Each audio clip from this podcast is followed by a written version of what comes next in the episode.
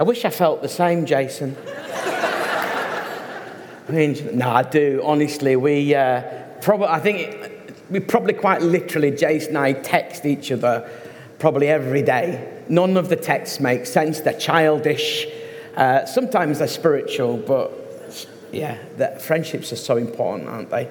It's fantastic to be here with you today. A little bit of something different. It's not a normal type of preach. What we're wanting to do is to use this Sunday to launch Alpha here in this church. And so, whether you're watching online at home or whether you're in person in the building here, uh, we want to encourage you to begin, if you're already a follower of Jesus, begin to think who you can invite onto probably what is the most effective tool for helping people to journey and think about faith across the globe.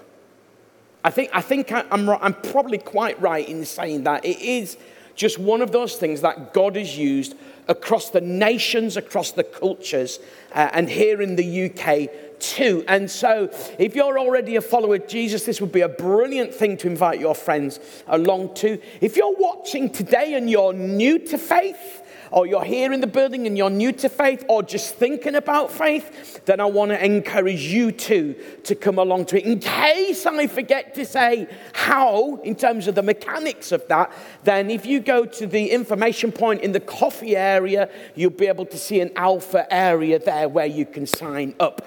So, now to help me explore our subject this morning, about midway through my talk, I'm going to invite onto the platform a lady by the name of Afua, who's going to come and share a little bit of her story um, and about how, how Alpha has helped her in her journey of faith. Okay, so that's where we're going. Okay, now I don't think I've used this story in this church before, but I'm not 100% sure. Most, when I write my talks, it, it, all my talks have stories that are unique to those.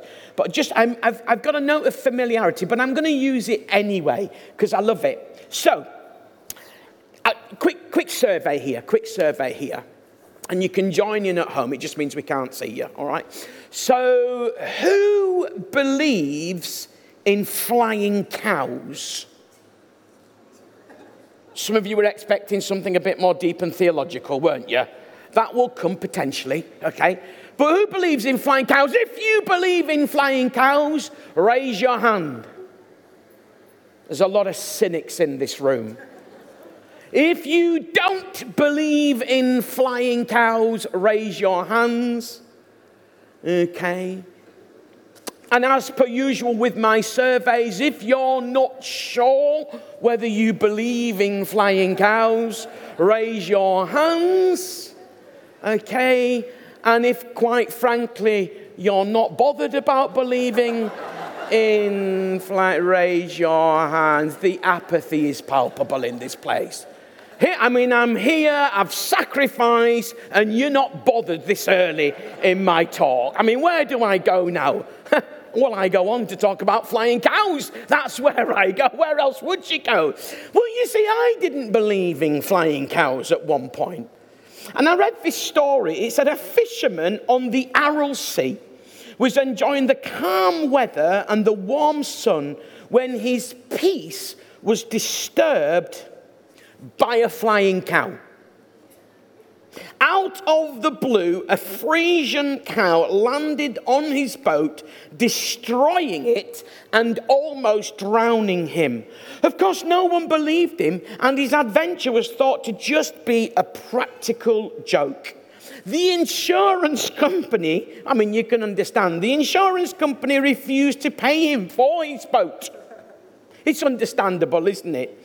In fact, not only that, but they suggested he told the tallest of tales, and all the community began to gossip about this. That is until the US Air Force admitted that a cow in one of their huge transport planes had gone mad and had been jettisoned over the Aral Sea. Imagine the joy on his face when they found that out. Sometimes I have discovered you have to believe the unbelievable, however unbelievable it may seem. Sometimes you have to believe the unbelievable, however unbelievable it may seem. I agree with you that sometimes some of the stuff that Christianity talks about seems a bit unbelievable. I get that. I get that. And it will do. If you take out of the picture God, of course it's unbelievable. But if you bring into the picture God, it all of a sudden becomes believable. But I understand that for people maybe who don't have a faith in God, and that might be you in the room today or watching online, if you don't have a faith in God, maybe you're watching this morning because you might have some kind of faith in God, but if it's not an active faith in God, I totally get how it can all seem a bit unbelievable. And I would suggest actually, you're not on your own. In fact, there were people in the Bible who found it completely unbelievable. Let me prove that to you. If you're familiar with the Bible, then you'll understand what I mean if I say turn to John chapter 20, verses 24 to 31. If you're not familiar with the Bible or haven't got a Bible with you, let me read those sentences to you. Now, Thomas, also known as Didymus. I mean, let's do a little survey here. If you were known as Didymus or Thomas, which name would you go by? Uh, it's got to be Thomas, hasn't it? Unless you're a bit weird. But anyway, Thomas, also known as Didymus, one of the twelve, was not with the disciples when Jesus came. So the other disciples told him, We've seen the Lord, but he said to them, Unless uh, I see the nail marks in his hands and put my finger where the nails were. I mean, I think that's a bit freaky personally. That's my addition, that's not in the Bible. And put my hand into his side. I will not believe. A week later, his disciples were in the house again, and Thomas was with them. Though the doors were locked, Jesus came and stood amongst them and said, Peace be with you. Then he said to Thomas, Put your finger here, see my hands, reach out your hand and put it in my side. Stop doubting and believe. Thomas said to him, My Lord and my God. Then Jesus told him, Because you have seen me, you've believed. However, blessed are those who have seen me, who have not seen me, forgive me, and yet have believed. And by the way, whenever the Bible uses the word blessed, it, it, does, it, means, it means sort of happy, happy. It means more than just sort of, you know, reasonably happy. It means that there's a, there's a deeper happiness whenever the Bible uses that phrase, particularly in the New Testament. So Jesus is saying, actually, the happy, happy people, the happy, happy, happiest people are those who have chosen to believe without actually seeing. But Thomas struggled. He, he just, how can I believe if I can't see? So you're in good company if you struggle to believe and find it all a little bit unbelievable. You're in good company because some of the followers of Jesus found that to be exactly the case. But I want to ask a question this morning. When it comes to Christianity, is it possible and is it reasonable? Okay, let's journey with that for a little bit. Um, part of what I do, uh, for those of you who don't know me too well, is um, I try to get people to think a little bit about why they don't believe, as well as trying to get people to think a little bit about why they do believe. So I've spent quite a bit of time in conversation, uh, sometimes one on one, sometimes in universities, sometimes in colleges, sometimes in businesses, some, in all kinds of contexts, having conversations with people as to why they don't believe. And one particular time, I was in a place called Malvern, uh, now, Malvern at the time, uh, the, the, the, secondary school in Malvern was a very, there's two, but one of, the, one of the secondary schools, the Chase, was quite a highly achieving academic school.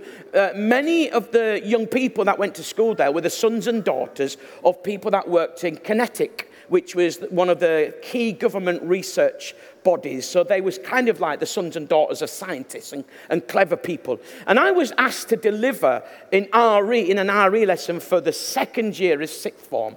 I was asked to deliver a talk on why I believe in God. The talk was to last 20 minutes, and then I would field some questions and some answers at the end of it for about 30 to 40 minutes. So I'm delivering my talk. It came as no surprise that when I got to the end of my talk and said, Does anybody have any questions? that a young fella on the front row was the first to put his hand up. That came as no surprise because all the way through my talk, he tutted, he shook his head. He, he, I mean, like, he had steam coming out of his ears. His veins in his neck were pulsating like that. I'm thinking, because I'm, I'm, I'm a bit of a good judge of character, I thought, he don't like what I'm talking about. Most people would have missed it, but me being uber perceptive, I picked this vibe up, you know. So he puts his hand up. So I looked at him. I said, Yes, sir, question from you. He said, The problem with you Christians. I thought, Oh, brace yourself, Greenwood, brace yourself. brace yourself. The problem with you Christians. You get in a sense, he's a bit angry. I thought, oh, the problem, there's only one. This will be refreshing. I thought there were a lot more. But anyway, the problem with you Christians is you only believe what people tell you and what you read in a book. And I looked at him and I said, fair point. He went, is it? I went, well, you said it, not me. He said, yeah, I know, but I didn't expect you to agree with me. I said, I know you didn't expect me to agree with you, and so that's why I'm agreeing with you. He said, Well, do you agree with me? I said, I do agree with you. He said, Oh, okay. He said, Well, that's thrown things, hasn't it? I said, Well, not from my perspective. I'm perfectly happy. But it might have thrown you somewhat. So I said to him, Just, just tell me what you believe. And um, I'd just been really fascinated. So he told me what he believed. And I looked at him. It was a. Now, listen, I'm not, I'm not fully. Um, commensurate with, with the thing that he talked about. I just know it was a something, something, something ist. it had ist on the end. And anything with that on the end is just clever, isn't it? So, anyway, so I said, Oh, tell me a little bit about it. So he told me a little bit about it, and I said, Mate, that's amazing. I said, Wow. And it was amazing, to be honest with you. And I just said to him, Where'd you get that from? He said, Well, it's true, in it. I said, Well, it's not what I asked, though, is it? I said, Where'd you get that from? He said, Well, it's true, isn't it? I said, But it's not what I asked, is it? I said, I'm going to put it to you one more time. I felt like I was in a legal situation now. I said, I'm going to put it to you one more time. Where'd you get that from? Ladies and gentlemen, he didn't have time to inhale, let alone exhale before a young lass in the back corner of the classroom who was clearly an evangelical Christian. She shouted out, He got it from a book. I looked at him. Of course, I knew he'd got it from a book. I looked at him. I said, You didn't. He went, I did. I did. So I said, How come it's okay for you to believe what you believe because you got it from a book? And heard it from a person. But it's not okay for me as a Christian to believe what I believe because I got it from a book and because I heard it from another person. The truth is, ladies and gentlemen, most of us on planet Earth get what we believe because we read it in a book and hear it from a person. Now, I know Christianity is a little bit more about the inner witness of the Holy Spirit. I just didn't think he'd understand that. So I decided just to go with the more simple approach of read it in a book heard it from a person. It's the truth. Most people on planet Earth get what they believe. Okay, let's throw into the mixture now TikTok, YouTube, and other associated media. But you get the general point behind what I'm saying. Most of us arrive at what we believe in because we have information from us. Some of us don't, but some of us do. So I want to say to you that just because Christianity is read about in a book, and we've got it from people, doesn't make it any less reasonable. It, honestly, because what you his problem was, as we chatted a little bit more, he said, Well, the Bible's a load of rubbish, isn't it? I said, It's not, and we'll have that discussion a bit later on. But you, would you, for this moment in time, concede that actually most of us get our information in the same way? We did go on to discuss about the Bible. His problem was he felt that the Bible was unscientific, that you had like the Bible over here and science over here, and never the twain shall meet. Folks, I want to tell you, the Bible isn't a scientific textbook. It really, really isn't. I mean, if you want science stuff, don't go to the Bible. I mean, if I had time this morning, I'd show you where the Bible talked about numerous of scientific discoveries that science made hundreds and thousands of years later. I don't have the time for that this morning. But the Bible is a pretty incredible book. And just because it contains stuff that's unbelievable, sometimes you have to believe the unbelievable, however unbelievable it may seem. Another objection I often get is, um, well, let, let, me, let me picture this. We've got Linda and Alicia here on the front row, okay? I want you to imagine that they're, uh, they're students in a classroom. Okay, I want you to imagine that. After your story, we can believe that now, okay? And uh, I want you to imagine that I'm the teacher. That might become a little bit more difficult, but let's roll with it for now. I'm the teacher, you're two students. You're all students, but you're good students. You don't misbehave. Can you believe that this morning? You're, yeah, they're really naughty students. Can you believe that this morning? Somebody's defending you. That's very good. Very, one person, and it was a bit half hearted, if I'm honest. But so I want you to imagine that I'm writing something on, um, on the board here and uh, I turn around. You've all got your head down working, and I notice under the table that Alicia and Linda are kicking each other, missing a bow under the table and kicking each other like that. And I look at them and say, Alicia, Linda, stop that. And they say, We're not doing anything, sir. I said, Yes, you are. You're kicking each other under the table. Stop it now. And they say, We're not doing everything, sir. You've just seen you. I saw you with my own eyes. And what do they say? You can't prove it absolutely true. I can't prove it. But just because I can't prove it, it doesn't mean it didn't happen. Are you with me? Just because I can't prove something doesn't affect the reality of it. Absence of evidence is not evidence of absence.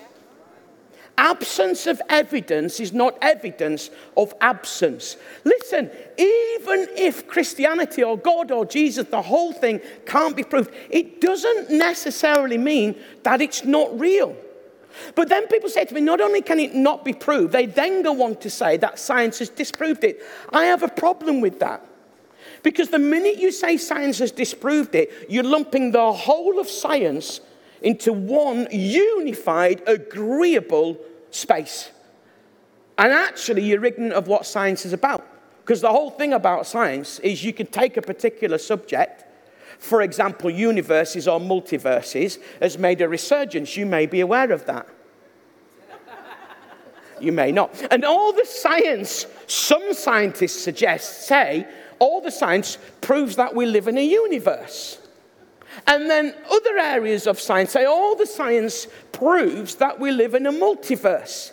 Now, my brain won't go beyond much of that, but what I do want to draw out of that is that one area of science says all the science suggests this, and another area of science says all the science suggests that, and they're in conflict. So we don't have the luxury of saying science has disproved.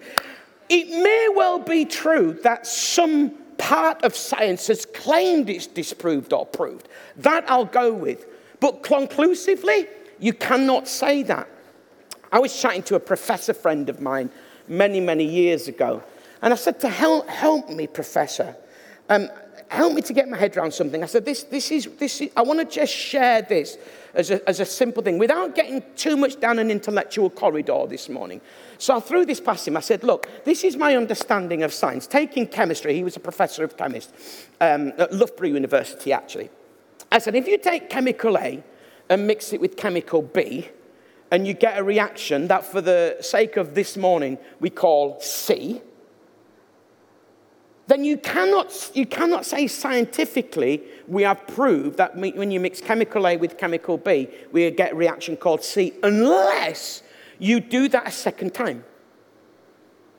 Unless you do it a second time and make sure it's in exactly the same environment. So it's not chemical A plus one with chemical B, it has to be chemical A with nothing added, exactly the same, mixed with exactly the same chemical B in exactly the same environment, and if you get exactly the same reaction, i.e., C, then you can scientifically say that when you mix chemical A with chemical B, you always get a reaction called C.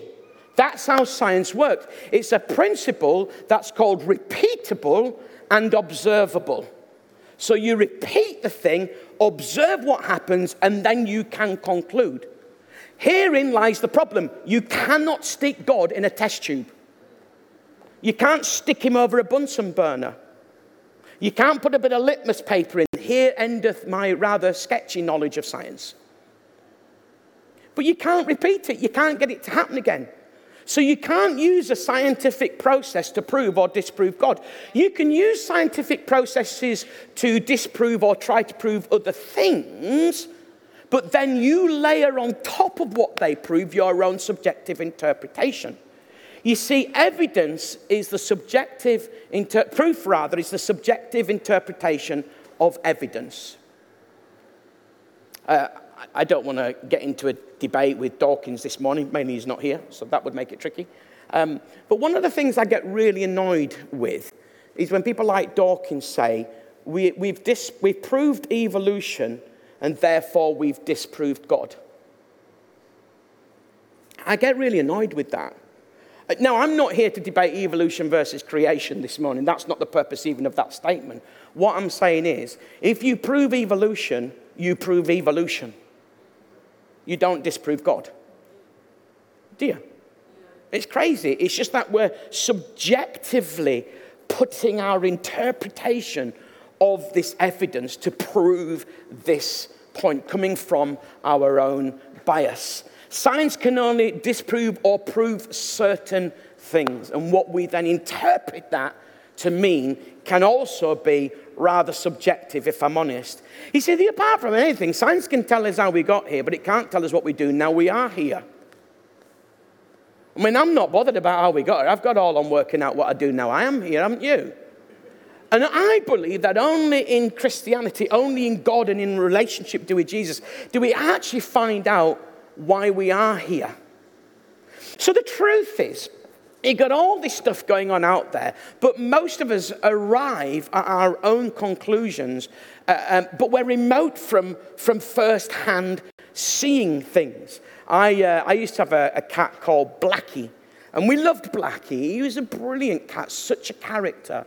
And um, one particular morning, I woke up and uh, he'd, he'd got a wound across his eye here, and he'd got a wound on his, on his bottom.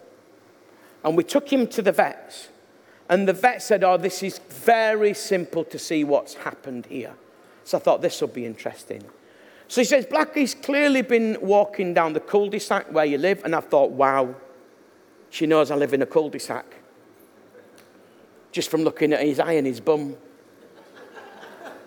thought, that's impressive. What was more freaky, it's actually true. I did live in a cul-de-sac. So that freaked me out a little bit, if I'm honest. And he's come down and uh, he's, he's walked past a particular hedge, and a, a, a cat's jumped out, um, scratched him on the eye, and Blackie's turned to run away, and a cat scratched him on the bum. And I said, Whoa, whoa, whoa, whoa, whoa, whoa. Let me stop you there. Blackie's from Bradford. we run from nothing. No, we don't run from anything. Let me tell you, looking at the evidence, what I think happened. Okay, same evidence, different interpretation. Blackie has indeed walked down the cul de sac. I know that because we have a cul de sac. I live in it. That bit I know. You conjectured. He's walked down past this hedge. He's, as he's walked down past this hedge, a, a, a, a cat has scratched him, granted, on the bottom. But he hasn't run away. He's turned round to face up to the other 35 cats. In doing so, he sustained a minor injury above his eye. But you should see the state of the other 39 cats. Okay, that's what I think happened. Who likes the vet's interpretation? Who likes my interpretation? Yes! Thank you. It means nothing, but thank you. No. Do you see what I'm saying? We, we, we can easily look at things. And actually, in one sense, uh, what the vet was saying and what I was saying was supported by the evidence. But both of us, let's face it, are layering on top of it what we think happened because we're coming from a particular bias, a particular bias rather. None of us actually know because we weren't there. and the truth is, most of us as human beings, we come to our conclusions about what we believe, but we weren't there when any of it happened. And so we either listen on YouTube or TikTok or read books or listen to other people. And so often we believe what we believe because it suits us rather than it's what we generally believe. And so often we come to what we believe through no real process. My daughter's studying maths, she's quite clever. And so I ran this out past her. When I was at school, they said to me, when you do your sums, okay, show me you're working out. Because even if you get your sums wrong because you've got the mathematics wrong, if I can see you understand it, then I'll give you some points. In other words, I might disagree with your answer, but I can see you've thought about it.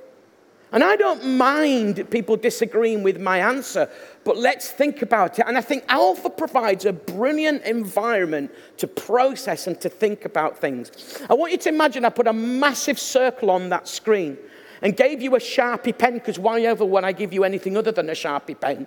And I said, in that circle is contained the knowledge of the entire world. I want you to take this Sharpie pen and put a dot in that circle that somehow represents your knowledge. If you're anything like me, you realize you don't know a lot. So you put the tiniest of dots in there. That probably st- really is still too big, but it's all, we've got to get it in there. We've got to show something. So, in other words, the circle contains the knowledge of the entire world. The dot contains what you know as a percentage of the knowledge of the entire world. So, in other words, there's a little bit that you know, but there's a lot that you don't know. There's a little bit that you know to be true and real, but there's a whole heap of stuff that you don't know whether it's true or whether it's real. Is it possible that God exists, wants a relationship and a friendship with you? Is it possible that Jesus did die on the cross so you could be forgiven for the wrong in your life? Is it possible that it is all true? It's just outside of your knowledge. And so, going on a journey of discovery, because if there's any sniff of a possibility that this Christianity is true, man, it's got to be worth looking into it.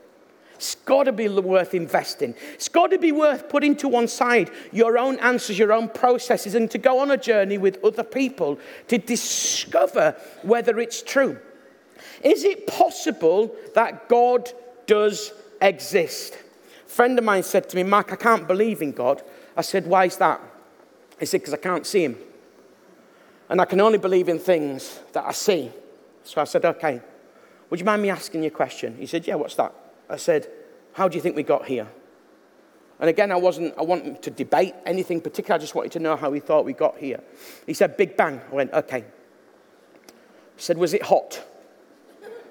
He said, what do you mean? Loud. Was it loud? He said, what do you mean was it loud? I said, was it bright?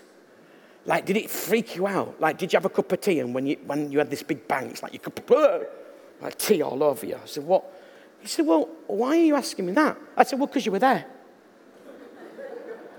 He said, What do you mean I was there, you idiot? I said, Well, you was there. Sorry, I'm picking up that you were there. So why, why would you think that I was there? Because you just told me that you only believe in things that you can see. And therefore, you can't believe in God because you can't see Him. But then you believe in the Big Bang. So I just assumed from the logic of what you've just said to me that you were there. And he looked at me and went, Oh. the truth is, we all believe in things we, we don't see.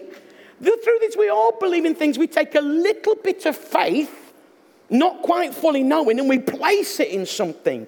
We might not be aware that we, we are literally doing that and thinking that through, but that's actually what we do because none of us have seen it all. So I want to present to you for you to take that same um, element of faith and say, is it possible that God does exist? Many people say they're open minded.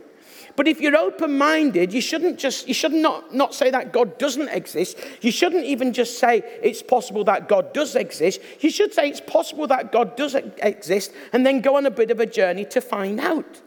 One of the greatest scientific minds of all time, scientist Isaac Newton, said, In the absence of any other proof, the thumb alone would convince me of God's existence. George Lucas of Star Wars fame said this Not having the time to ask if there's a God or not, for me, is the worst. So I want to encourage you to become open minded. People often accuse Christians of being narrow minded. Um, listen to this. This is the latest verified stat, and it's from the Center for Study of Global Christianity at Gordon Conwell Theological Seminary seminary. There are 7.8 billion people in the world. This is at the, at the end of 2019. There are 7.8 billion people in the world, and as of the end of 2019, just over 2.5 billion of those say they are Christians. And Christianity is rising faster than ever before. Don't use the snapshot of the UK as to what Christianity is like globally. It's kicking off across the globe. You see, I would argue that Christianity is not about being narrow, it's about knowledge. It's about the fact that we've discovered something, we know something. Now, how we handle that is whether we can be accused of arrogance or not. But I want to invite you on a journey called Alpha to see whether you might begin to think maybe what these billions of people believe about Jesus dying on the cross and coming back alive and about the fact that it's changed their life, whether you might be prepared to go on a journey to find out whether it might be what you want. And for those of you who are already followers of Jesus, why don't you invite your world to go on a journey too to discover whether it's what they want. I'm going to invite somebody up this morning who's just going to come and share a little bit of their story, and then I've got one or two more things to say, and then we're done and dusted and going home for an early bath. Here you are. Give Afua a lovely round of applause. Afua, come here, my lovely. Uh, thank you so much. Thanks for coming um, on here and just sharing a little bit about your faith story. We're going to chat a little bit about Alpha as well, in amongst all of that, because um, you've got quite real experience of Alpha. But just tell us a little bit about your sort of background, your life. Um, were you brought up in a Christian family or, or anything like that? So just tell us a little bit about that. Help us to understand. Yeah. Um, so I was brought up as a Catholic. Um, so I attended Catholic primary school and secondary school. Um, and then I moved to London um, and found a job there. Yeah. So I got a job in London and I met a Christian work colleague. Yeah. So very new in my faith, and she sort of took me on board and mentored me. Um, and anyone knows me knows I ask a lot of questions. I'm very inquisitive, always asking questions. Yeah. um, and so I would sort of text her in the middle of the night sometimes saying, oh, you know, why do I have to pray? Or what does Jesus look like? Yeah. Or why did he have to go to the cross? And why did it have to be so painful? Yeah. So I think she got so fed up of my questions that one day she just said to me, look, I'm taking you on this course. um, and it was the Alpha course. Um, so I went along with her. It was at Holy Trinity Brompton in London. Which is where Alpha's actually from originally, exactly. isn't yes. it? Yeah. Yes, it's where the, the course was pioneered. Um, and it was, it was just fantastic. I just remember turning up there the first day and just being so surprised to see other people like me because as a new Christian, I had really sort of strange thoughts about Christians and what they would be, and I just didn't think they, they would be like me. So turning up and just seeing so many different people of all ages, different races, yeah. all different faiths, Buddhists, Muslims, atheists, new Christians, everybody. I mean, that's amazing. There's not many spaces in the world where you get all those people yeah. in a room together where you're all discussing faith and God. And that, that must have been quite a, a dynamic uh, kind of space to be in. Sounds yes. really, really exciting. Yeah. Yourself, you're from a legal background. Is, is, is that a little bit of why you had this questioning in mind, do you think? Or did you go into the legal world because you had a question in mind?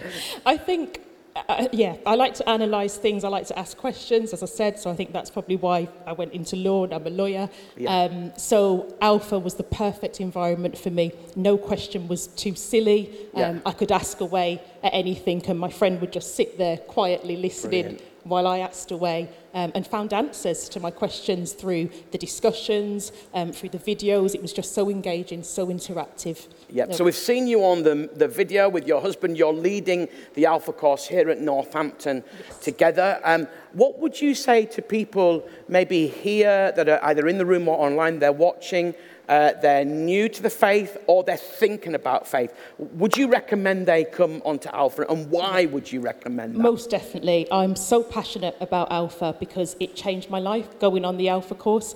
Um, I don't think I'd be where I am today if I hadn't gone on the Alpha course and explored and discovered my faith through the course. Mm. Um, Alpha is really for two types of people. It's for non-Christians, so people who have never been to church, don't have a faith, um, and then also for new Christians like I was. Um, but also I think there's a third category as well. It's for people who um, call themselves Christians, but perhaps you've drifted away right. and you're looking to return to your faith. Yeah. It's, it's life-changing, so I just can't advocate it enough. You know, Psalm 34 says, taste and see that the Lord is good, and I think Alpha course is just one of the ways um, that you can just really journey with your faith. That's brilliant. So, so, if people want to sign up, they can go to the sign up place. Yes, so I'll be at the info point after the service. Cool. If you've got any questions, um, there's also flyers. And what I really want to encourage people to do um, is just take a flyer um, and invite people. We all know non-Christian um, work colleagues, family members, friends who would really benefit from coming on the course. I've had conversations with people recently and they've said, oh, you know, what, what are we going to get for Christmas and things like that. But as a church, as Christians, the greatest gift that we can give yeah. to the people around us is the gift of knowing Jesus. Yeah. And Alpha is just one of the resources that we can use to invite people. So let's be bold, Please don't leave here without taking a leaflet. If we all come together, invite people, we'll see lives change through the power of Jesus Christ. That's brilliant. Thanks, Afua. A round of applause. Thank you so much.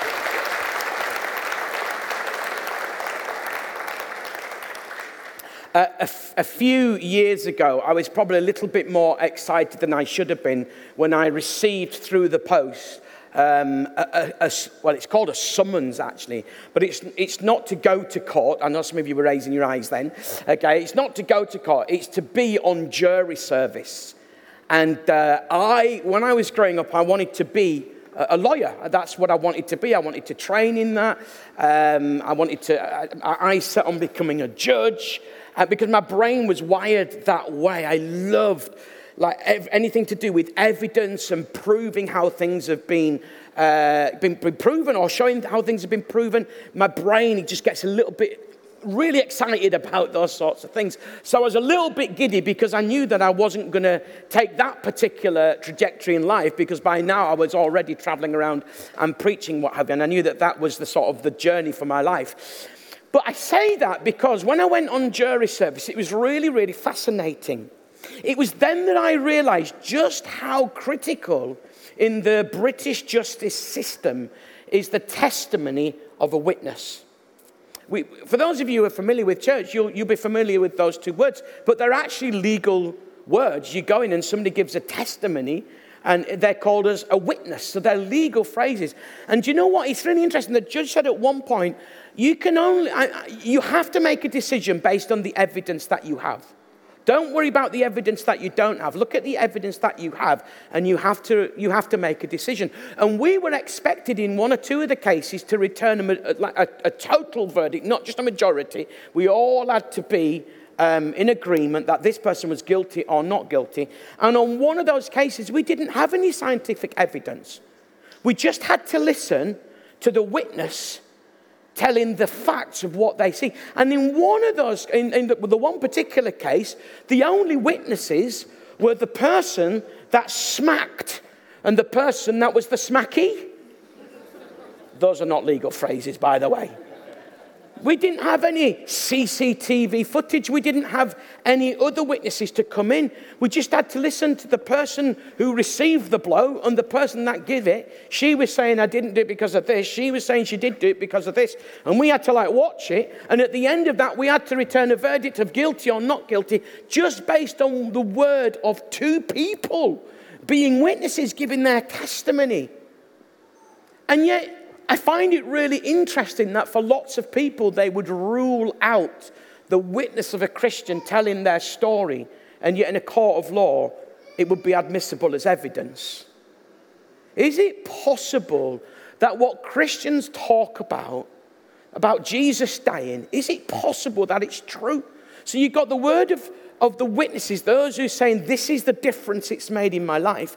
But then you go back, because what we do have in the church is the testimony of people that were there when things happened we have first hand eyewitness accounts. The Roman historian Tacitus wrote in about AD 115 concerning the great fire of Rome and how the Emperor Nero attempted to fasten the blame on Christians. He wrote, Christus, Christ, from whom they take their name, had been executed by sentence of the procurator Pontius Pilate when Tiberius was governor. Josephus, the great Jewish historian who wrote about the history of the Jewish nation in AD 90, tells us that at this time there was a wise man who was called Jesus. His conduct was good and he was known to be virtuous, and many people from among the Jews and from other nations became his disciples. Pilate condemned him to be crucified and to die, and those who had become his disciples did not abandon his discipleship. They reported that he had appeared to them and that three days after his crucifixion, he was alive. These are first hand accounts of people outside of the Bible.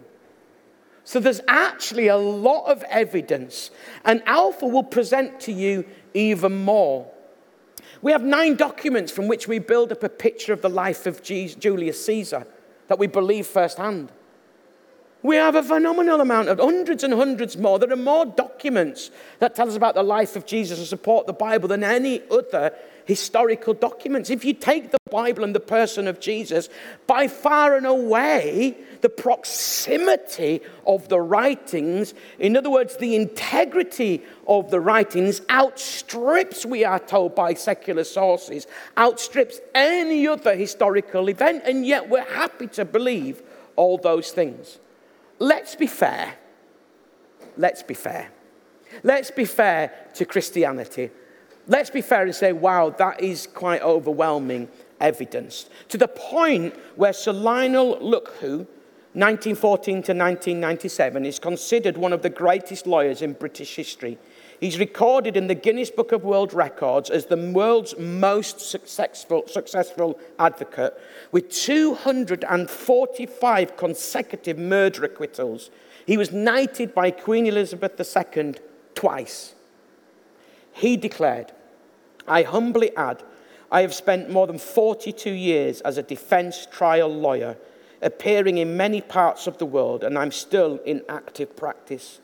I have been fortunate to secure a number of successes in jury trials, and I say unequivocally the evidence for the resurrection of Jesus Christ is so overwhelming that it compels acceptance by proof, which leaves absolutely no room for doubt.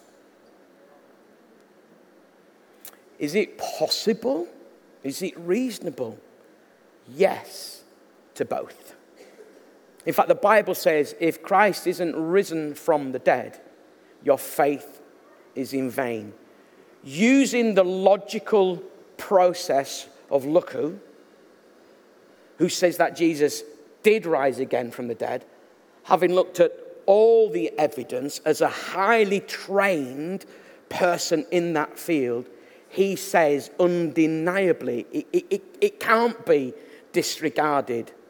And this, these are many top lawyers that are concluding the same thing, that have written books and had films about it saying exactly the same thing.